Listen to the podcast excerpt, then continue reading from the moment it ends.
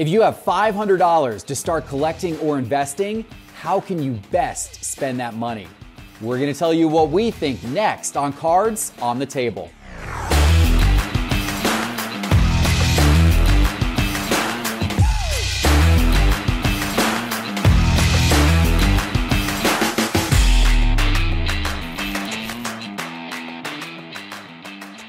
Hello, sports card investors, and welcome to another episode of Cards on the Table, where we have some great topics to talk about today, including one suggested by our viewers.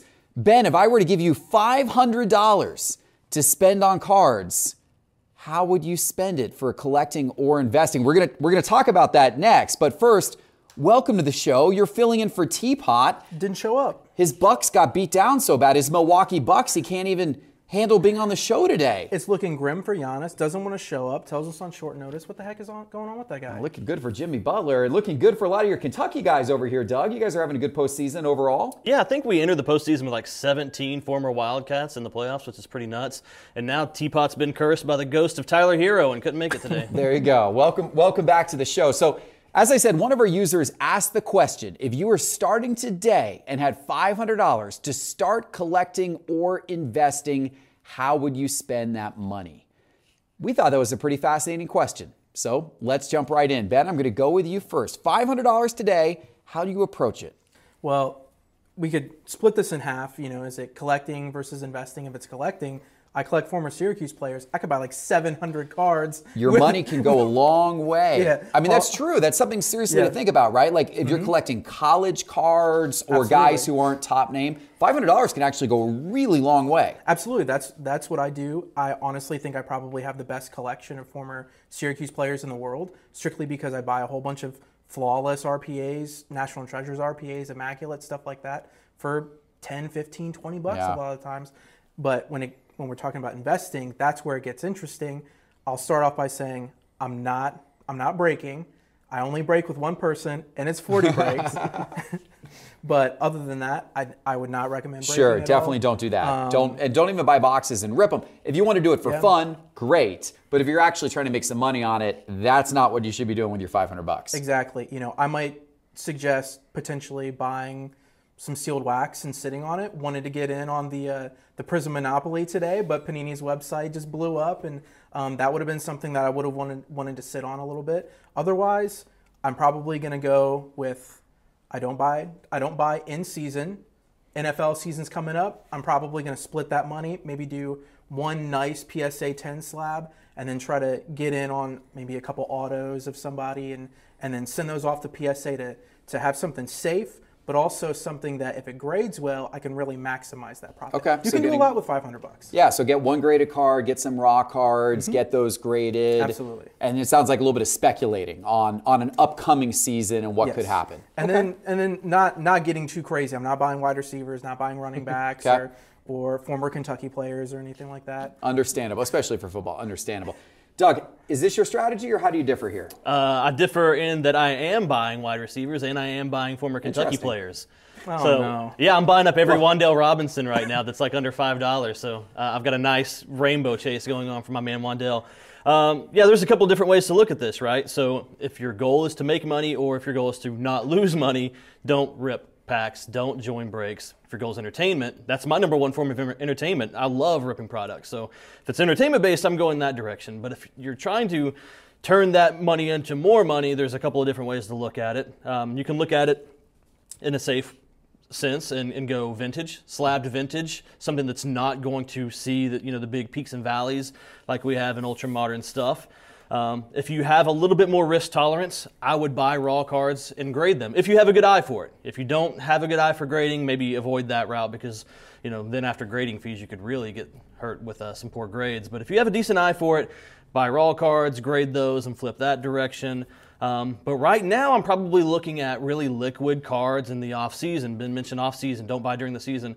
So I'm looking at like PSA nines uh, of football right now of quarterbacks. Those tend to be really liquid cards, things that with just a little bit of price movement you can get rid of pretty quickly. And, and honestly, even though it's the offseason, football is kind of still on It's fire still right been now. hot. Normally we don't Jalen heat Hurts, up. Jalen Hurts was in the top five list this Oh, yeah. week, and we're, we're in the middle of the offseason here. And I'm sure Jordan Love is is, Yeah. is going to come back up with some recent Rodgers Aaron. Rodgers cards have obviously been hot. A lot of offseason. Normally we don't really see that until the national, but football is like heating up really early Yeah. this year and staying on. It's kind of the primary sport even during uh, you know uh, basketball playoffs.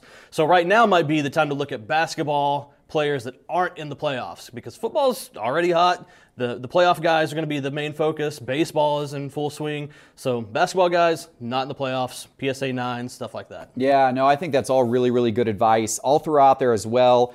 Dollar bins and value bins at card shows and card shops, often a great way to find, you know, cards that you can actually get pretty good deals on.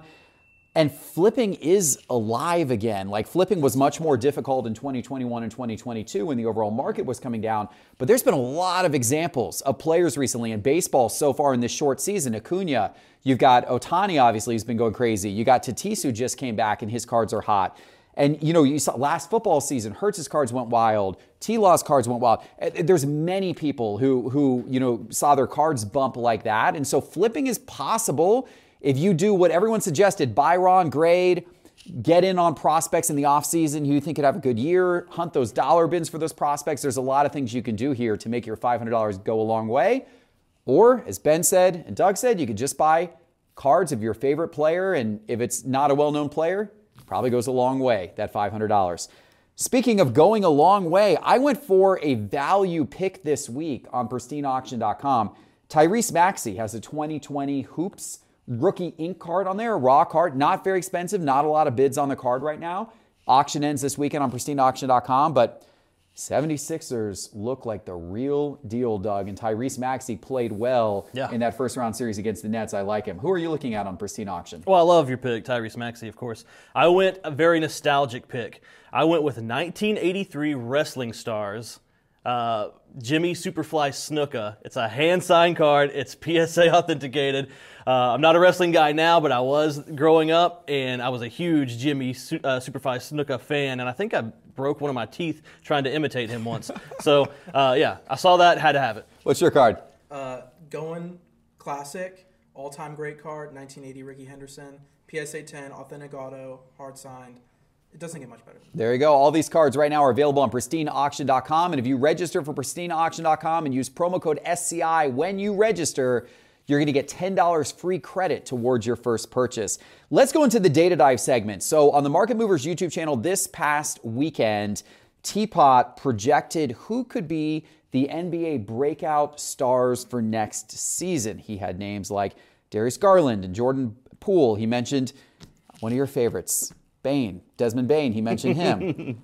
Maxey, Tyrese Maxey, who we just spoke about. He mentioned Halliburton Quickley for the Knicks. So a lot of a lot of different interesting names there, Doug.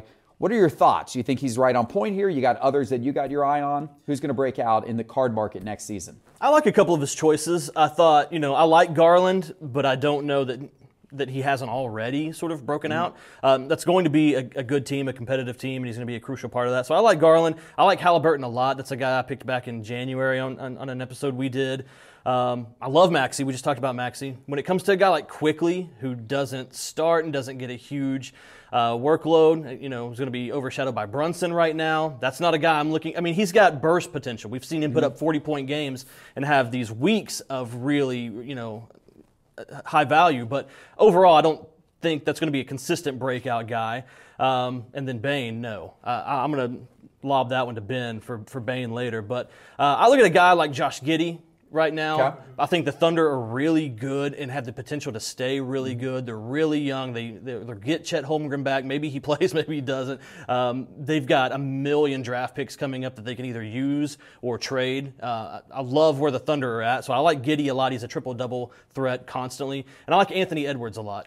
Now you might think, well, he's already blown up, but I think there's another tier to Anthony Edwards card market. I think he can be one of the top tier guys, uh, just from a personality standpoint, a leadership standpoint, a likability standpoint that converts over to winning. I think Anthony Edwards is one And his market's ones. fallen. Yeah, it has. It has fallen. I mean, he was hot as could be a couple years ago, but but it's it's come down. So That's interesting. Maybe there's a little bit of a buy low opportunity on Anthony Edwards right now. Not as As much. soon as they're out of the playoffs, probably. Yeah, yeah. You got to wait. I, I'd even wait maybe a month or two beyond that. You typically see prices in the offseason bottom out a month or two after the player is eliminated. So, yeah, keep an eye on that market. Ben, who are you looking at? Well, I mean, just looking at what Teapot suggested, I sort of hard disagree with a lot of this stuff. I don't think Garland has already broken out. Jordan Poole has already broken out. Tyrese Halliburton, I do agree with, but I think a lot of people were on him relatively. Yeah, he was hyped all season this year. Like uh, Yeah. Um, Halliburton was was talked about quite a bit. and and so I, I do like him overall. Maxey, I'm sort of lukewarm on. Quickley, not a big fan. Desmond Bane, what are we talking about here? You've got ja, you've got Ja Morant and Jaren Jackson Jr. on the same team. And Dillon Brooks. Like and Dillon Brooks. You've got Dillon Brooks. How in that ecosystem can can the hobby support like the third guy on this team? All I'm saying. That's got to be the same argument for Well, I Jordan mean, Poole, then, but, right? But I mean, Maxey too. So but Harden's on a Harden's on a short Yeah, contract. he, he's on a short contract. And one thing that I'll say is I, I am pretty conservative when it comes to speculating on these guys. I either want the star player, the absolute star player on these teams, or if you're a championship level team, maybe the second guy. And the example I'll use, and I've used before, Klay Thompson, arguably the second greatest shooter of all time, has like four titles, and his market is sort of lukewarm. Yeah. And he's a likable guy. At guy. best, really. He's not Yeah. likable. Like, he's the most boring guy in the league. Oh, Him and Kawhi are like the most boring guys of all time. But but eh. if, if the if the hobby can't support his market and some of these other guys, then how can it possibly support Desmond Bane? I will double down with with Doug and say I, I do like Josh Giddey. It is sort of like that second guy, so I need to see the Thunder get to that that upper echelon, which I do think they can be. I don't think Chet Holmgren's going to play like 200 games in the NBA, so not worried about him. But a guy I do like, Banchero. I think he's going to be the superstar in Orlando. All right, and his cards are down. Yes, he was on the cold list this week. He's, You know, it's kind of a little, a little off-season dip right now, early dip for him. So okay, all right. Yeah, you had some big breakout guys this year. Guys like De'Aaron Fox and Shai Gilgeous Alexander will be interesting to see who from this list goes next year. I like Tyrese Maxey. I own some of his cards. I've been a fan of him and the 76ers in general, so it'll be interesting to see where he goes for sure. All right, guys, we got some more great topics to discuss. We'll be right back.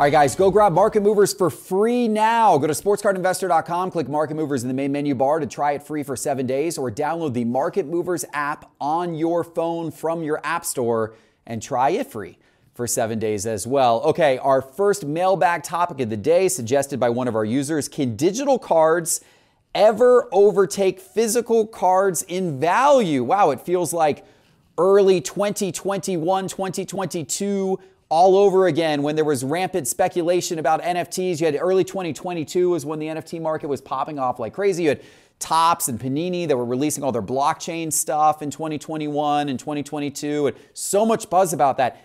Feels like feels like a lot of that buzz has died down. Certainly the prices of NFTs have died down like crazy. Of course the prices of physical cards have come down a lot too over the last 2 years. Is there future in the digital card market? Make sense of this for me, Doug. Well, as far, as the question, will it ever pass the physical collectible? I mean, for me, probably not, unless there's just some crazy utility attached to the digital asset. I mean, we see some of that right now. We see like uh, DraftKings Rainmakers or Sorare or Only Gems, where these there's competition attached to it, and there's you know different gamification, uh, things of that nature. So if there's really crazy utility attached to it, maybe. But from a collectible standpoint, I don't. It just doesn't do it for me. I mean, there's got to be some sort of path to make them more appealing appealing than they are currently and it's just not obvious to me what that path would be so for me it's it's physical collectibles and it's not close honestly Are you in that boat, Ben? So I agree with Doug. I don't think the digital assets will ever completely overtake the physical assets, but I'm a little more bullish, I think, than most people for a couple reasons. One, we've seen this with a whole bunch of other mediums before. You know, 30 years ago, people are going to say, "I'm always going to have my CDs or tape, you know, cassette tapes or vinyl."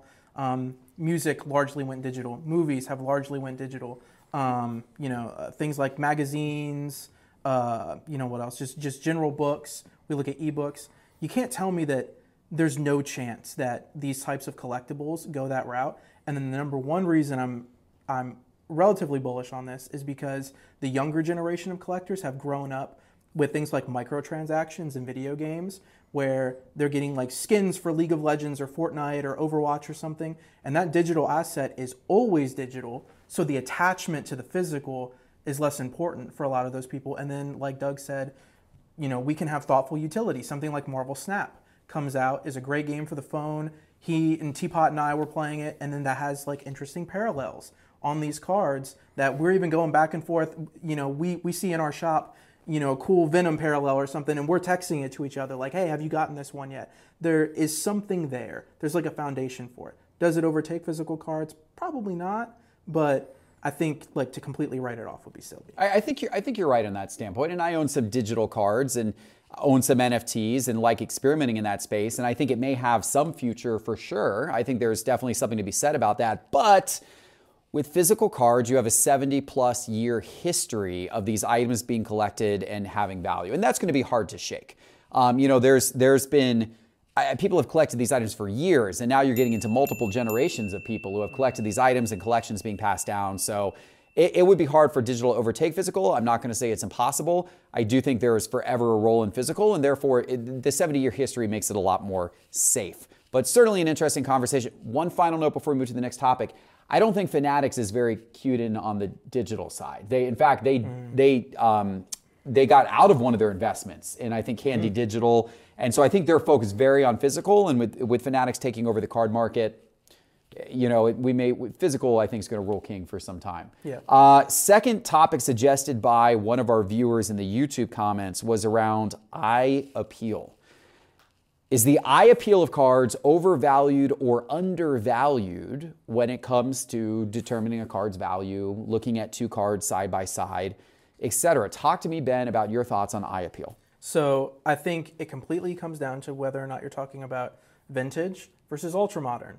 When it comes to vintage, I think strictly vintage collectors are absolutely 100% putting a ton of investment into that eye appeal. We see it all the time on like the T206 sets or like the 33 Goudey sets where it's uh, cards that come back like 2.5s. They might have the same grade, but the eye appeal is completely different. When it comes to ultra modern stuff, I think it's like vastly overrated, and I wouldn't even know how you necessarily apply that. I was actually sitting there trying to think about, well, what does eye appeal mean for an ultra modern card? Well, we're not thinking about the overall condition that it's kept over 50 or 60 or 70 years what you know whatever that is. So is it is it uh, is it the parallels? Is it like timeless parallels? Like are we going to say that the Prizm Silver or like a Topps Chrome refractor is you know has great eye appeal? I'm I'm trying to nail down what that actually even means for ultra modern cards. Yeah, no, I, I, think that's a great. I think that's a fair question. You you agree with Ben's take, or you have a different opinion? No, 100 percent agree with that. I mean, it really boils down to those two markets. It's vintage yeah. versus you know modern and ultra modern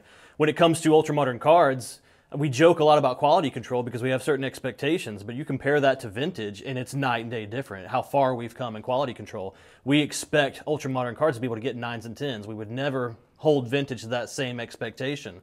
So when it comes to vintage and you're shopping in, you know, PSA fours or four and a half, five, whatever the case may be, then eye appeal becomes what separates those cards. And that then it becomes subjective as well because what creates eye appeal for you? Is it perfect centering? Is that more important to you than beat up corners? Or is it the color of the card? Would you rather have vibrant colors as opposed to something slightly faded? Uh, but then you're sacrificing centering. It's all subjective to that point, and then I think there's a lot of room to sort of play around and find stuff that you really like. But then, you know, again, going back to ultra modern, it just has to grade well mm. because th- there's no such yeah. thing really as, as, eye appeal on, especially on chromium cards. You don't have any of the same condition issues that plagues vintage. What's the grade? That's all. Yeah. That's all we care about. I remember the national last year. There was we were hunting around in one of our national videos for 1952 Mickey Mantle, and there was a, a, a one that was relatively high graded, like a five or five and a half. I think it was a five. Um, that was being offered for less money than others that we were looking at on the show floor that were graded like even a three.